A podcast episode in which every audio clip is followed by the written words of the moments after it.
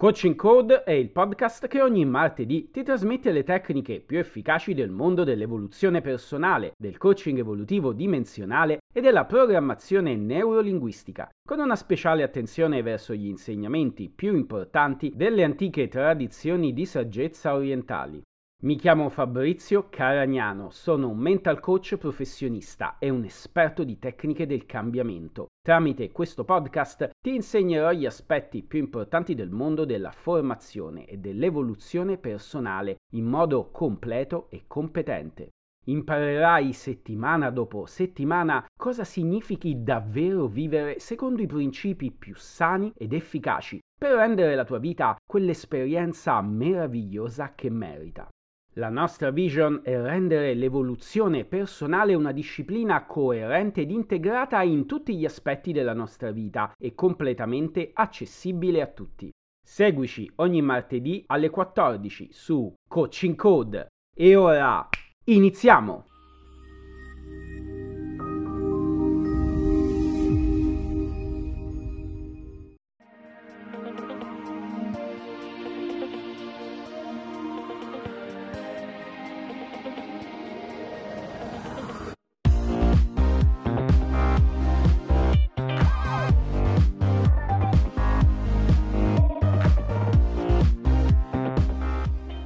Bentornato e bentornata su Coaching Code. Questa settimana riprendiamo la nuova rubrica Ostacoli e freni alla tua evoluzione personale. È una rubrica che ho inaugurato in questa seconda stagione di Coaching Code e devo dire che sta riscuotendo un bel successo. Ho pensato questa rubrica per trasmetterti davvero tutti quegli accorgimenti e soprattutto per insegnarti tutti quei principi utili per aiutarti a comprendere gli errori che stai compiendo nella tua vita e che ti stanno allontanando dal successo che meriti. Durante questo episodio, in questa prima parte, ti parlerò di logiche del successo e di come negli ultimi 30 anni siamo passati da una logica del successo di tipo analogico, in cui il successo veniva concepito come un lungo processo di lenta ma costante acquisizione di determinate capacità professionali e di abilità tecniche, a logiche del successo di tipo sempre più digitale, in cui il successo è diventato sempre più legato alle nuove tecnologie.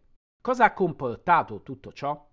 Le tecnologie digitali legate al massivo utilizzo dei social, delle app e delle realtà virtuali sta lentamente spegnendo alcune capacità mentali di noi esseri umani. Gli studenti lamentano sempre di più una forte incapacità di restare concentrati nello studio per il tempo necessario e diversi studi stanno analizzando come le capacità creative e immaginative dei bambini si stiano fossilizzando sempre di più su ciò che vedono nei videogiochi. Che impatto avrà tutto questo sull'idea di successo nelle prossime generazioni? Davvero ci stiamo lentamente spegnendo?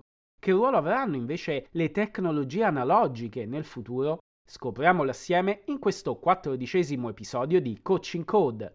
Quindi ora mettiti comodo, indossa i tuoi auricolari preferiti e rilassati dovunque tu sia e iniziamo assieme questo bellissimo episodio sulle logiche del successo.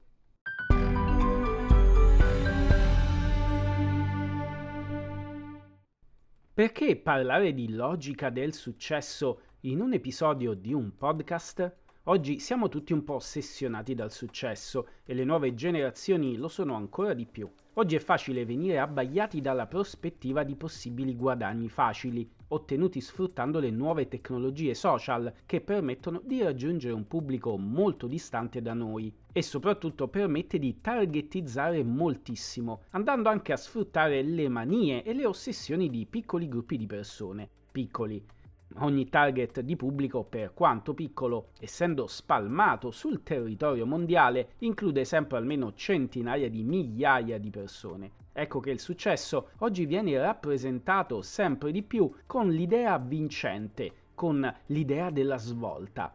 I nuovi eroi sono quei giovani imprenditori che hanno saputo vendere quell'idea ad un pubblico quanto più vasto possibile. Il successo però non può essere solo questo. Il successo personale non può passare unicamente attraverso la rappresentazione della vendita di un'idea. Una volta si diceva che il venditore perfetto era quello che riusciva a vendere cubetti di ghiaccio agli esquimesi. Oggi quest'idea in qualche modo è ancora più valida, ma se te la ripeti in mente analizzandola bene, capisci che dietro nasconde un lato truffaldino. Il venditore perfetto, il venditore che ha successo, è quel venditore che sa sfruttare una tua cecità, una tua manchevolezza e proprio strumentalizzando la tua ignoranza e ingenuità si arricchisce. In una società come quella odierna, dove siamo tutti connessi e la conoscenza di ogni materia è praticamente condivisa, mi sembra molto riduttivo pensare unicamente al successo personale come ad un saper vendere qualcosa a gruppi di persone che non conosciamo e di cui non ci interessa neanche nulla. In un'era in cui l'oceano della conoscenza è alla portata di tutti, osserviamo purtroppo una realtà più triste sempre più giovani si lanciano in attività di trading e marketing online, decidendo di abbandonare prematuramente gli studi, perché abbagliati dalla facilità di lavorare seduti davanti al proprio computer e dalla farneticante illusione di poter spostare grandi quantità di soldi, e non si accorgono che un bravo venditore gli ha saputo vendere cubetti di ghiaccio. Se cerchi ora su Google logica del successo, noterai che ti appariranno due diverse tipologie di articoli e di argomenti. Da una parte troverai i classici articoli di crescita e di sviluppo personale, che vanno a spiegarti il successo personale da quali principi è retto e quali sono gli errori da non fare. E dall'altro però troverai sempre più articoli scritti da psicologi e psicoterapeuti che mettono in guardia da questa idea sociale che sta sempre più diffondendosi tra i giovani. L'idea del successo a tutti i costi Successo visto sempre di più come un pericoloso mix di visibilità, soldi ottenuti e facilità, intesa come ricerca del minor sforzo possibile. Per questo dicevo che è assurdo che in un'epoca dove è possibile portare avanti qualsiasi hobby e approfondire qualsiasi conoscenza a livelli mai pensabili fino a qualche decennio fa, si vadano invece a delineare derive della mente tra i giovani che prendono in considerazione unicamente la possibilità di arricchirsi con il minor sforzo possibile. I genitori devono responsabilizzarsi e informarsi bene per poter aiutare i propri figli a non commettere stupidi errori di valutazione che potrebbero pagare per il resto della loro vita. Nel coaching evolutivo dimensionale cosa intendiamo con successo personale? Il successo personale, a parte la solita solfa del participio passato, del verbo succedere, che indica qualcosa che è già accaduto e quindi bla bla bla, solfa che vi risparmio e che potete tranquillamente leggere in qualsiasi articolo di crescita personale New Age, significa principalmente che l'individuo sta riuscendo ad equilibrare e a portare avanti dinamiche di evoluzione personale assieme a dinamiche di crescente miglioramento del proprio stile di vita. Attenzione ai termini che ho utilizzato.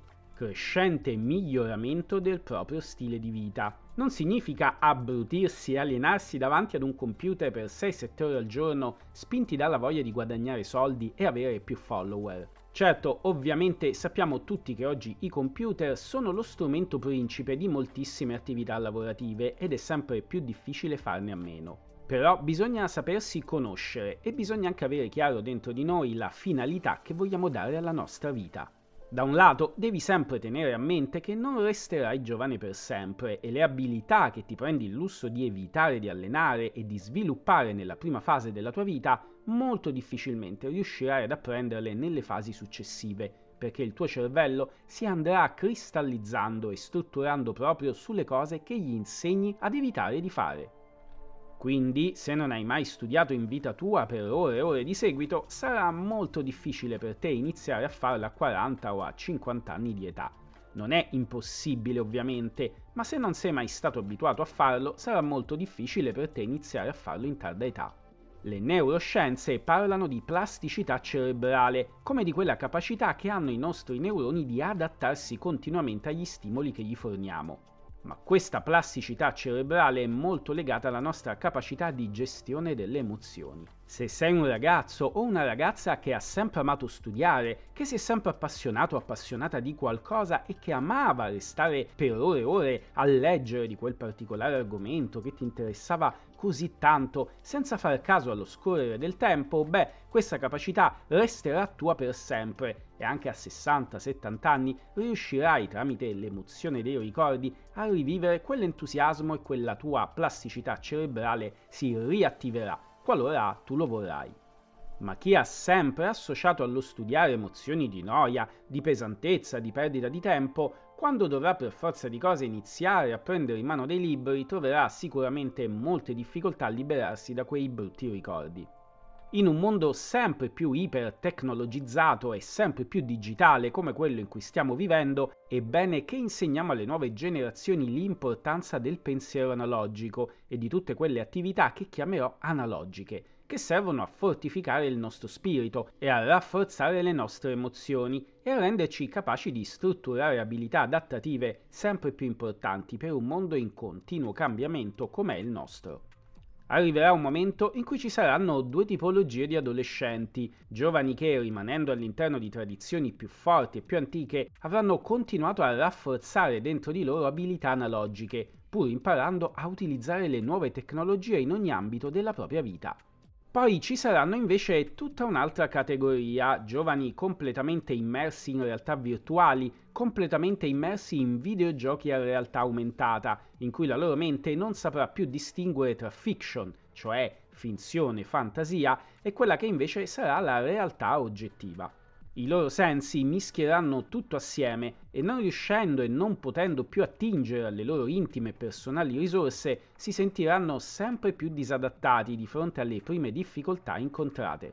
Il successo personale oggi deve essere ripensato, deve entrare a far parte di un dibattito filosofico sano che prenda in considerazione non l'idea di allontanamento dalle tecnologie, ma una loro integrazione con tutti gli aspetti più analogici della realtà emozionale e psichica dell'individuo. Ricordiamoci che la nostra psiche è analogica, non digitale, e ogni tentativo di digitalizzarla le farà perdere potere, la depotenzierà, perché l'incredibile potenza della nostra mente è data proprio dalla sua intrinseca analogicità. La nostra vita, la tua vita, indipendentemente se sei un giovane che mi sta ascoltando o un adulto, è fatta da innumerevoli aspetti analogici. La tua vita è composta da innumerevoli fette di realtà che si compenetrano tra loro e che solo in parte è possibile schematizzare e rappresentare in maniera digitale. Il successo personale deve quindi essere pensato come un processo analogico, non come l'ottenimento di uno status che quindi si può possedere o non possedere, acquisire o non acquisire, come fosse uno 0 o un 1. Quando un adolescente oggi pensa al proprio successo personale, se lo immagina come uno status, come l'ottenimento di un qualcosa in forma stabile, questo qualcosa che viene immaginato può prendere la forma di un'automobile di lusso, di un orologio al polso molto costoso e vistoso, oppure come il vedersi in una casa enorme e lussuosa, oppure ancora come l'avere tanti follower e seguaci su qualche social in voga in quel momento. Questa è una versione digitale di un qualcosa che, come si può raggiungere, si può anche perdere da un momento all'altro. Si può perdere l'auto di lusso, si può perdere il Rolex d'oro, si può perdere quello status sociale, ma se il successo personale è un processo, il processo non si può perdere in nessun modo. In che modo il tuo ed il nostro ego guida le nostre azioni? L'ego è la parte più inconscia del tuo essere, la parte più profonda ed automatica del tuo io. Quando tu agisci, quando tu pensi, quando tu ti identifichi in quell'azione che ti piace tanto e magari giudichi come inutile e noiosa invece quell'altra azione, è sempre il tuo ego che ti parla e ti fa provare tutte quelle sensazioni. Il tuo ego però è come un bambino e come un bambino deve essere educato. È molto importante che tu comprenda bene questa lezione che sto cercando di insegnarti. Da secoli le più importanti discipline e correnti filosofiche orientali ci mettono in guardia contro i pericoli di un ego non sviluppato, non educato a sufficienza. Oggi se guardiamo chiunque sia al potere, chiunque ci governi, se osserviamo bene le personalità di spicco in qualsiasi gerarchia sociale esistente, potremo notare come quelle persone abbiano, nella stragrande maggioranza dei casi, un ego ancora bambino sono pochissime le persone che hanno saputo compiere un vero cammino interiore, che abbiano saputo porre in essere un percorso di educazione indirizzato a potenziare e a educare in modo sano e maturo il proprio ego. E sai chi sono quelle persone? Sono coloro che hanno saputo capire l'importanza della propria realtà analogica esistenziale. Sono coloro che hanno saputo integrare tecnologia e filosofia, che hanno saputo equilibrare antico e moderno, che hanno saputo rendere coerente in loro la crescente voglia di successo con il sano entusiasmo verso il sapere in ogni sua forma. Sono coloro che hanno saputo gestire in modo sano l'apparente conflitto presente oggi tra tecnologia digitale e sapere analogico. Il nostro cervello è un organo affascinante e misterioso e ancora oggi ricercatori in tutto il mondo sono impegnati a districarne i più reconditi funzionamenti. Ancora adesso tanti processi cerebrali, tanti meccanismi ci sono ancora assolutamente oscuri. Siamo ben lontani dal poter dire di conoscere alla perfezione come funziona il nostro cervello, che paradossalmente è anche l'organo principale della nostra vita.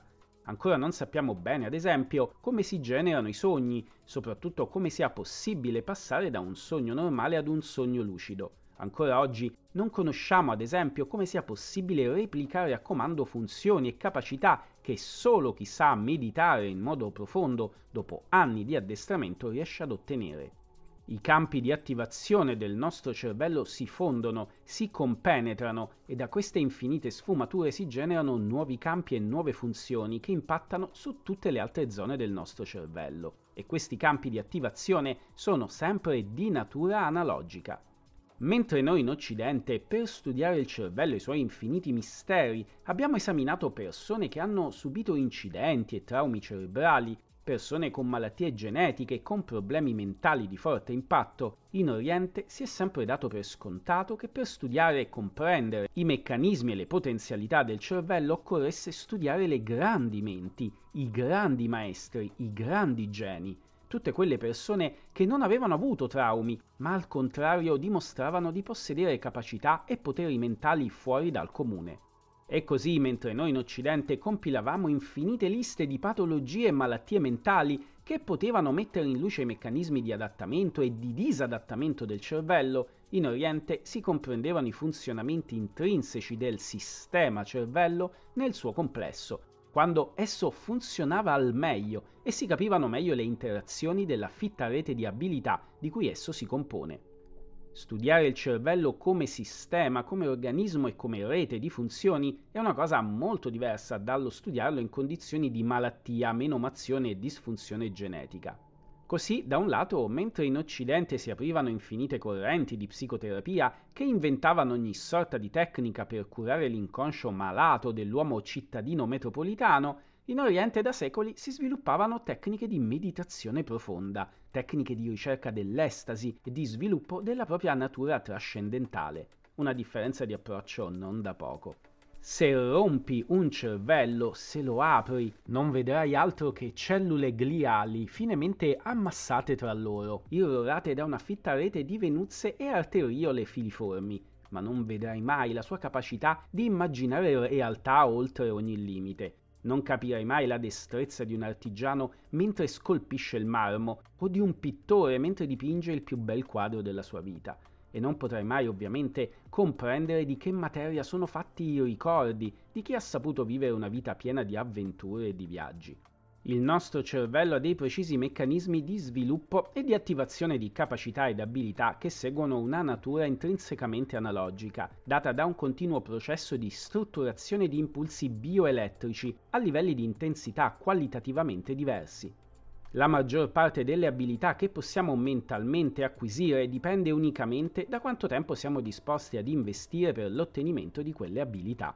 Quando si pensa in digitale, si pensa unicamente invece a qualcosa che possiamo accendere e spegnere, come la luce in camera, premendo un pulsante che può stare solo su on o su off.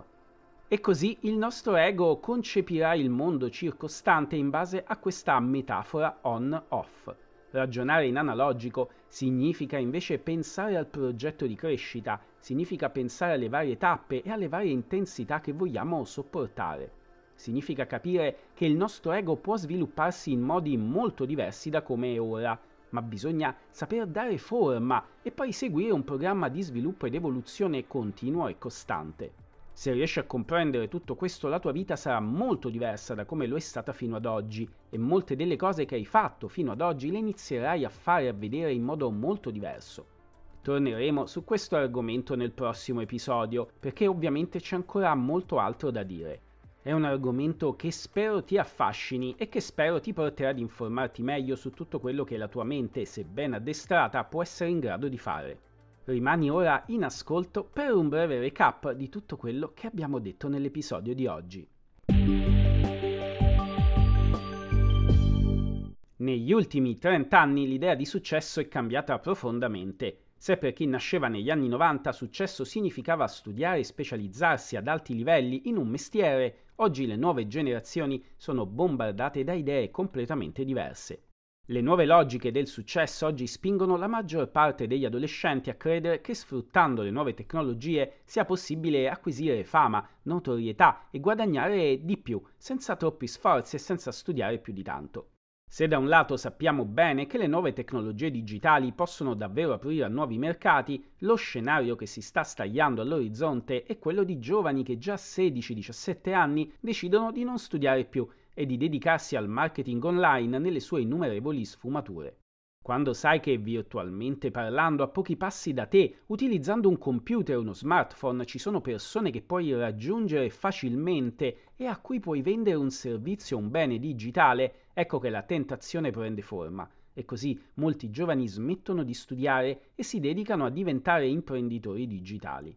Un bravo venditore sa come venderti qualsiasi cosa e film, fiction e social sono veloci a creare personaggi e racconti da mitizzare personaggi che vengono presi a modello e queste rappresentazioni vengono ripetute e martellate a più non posso nella mente dei giovani.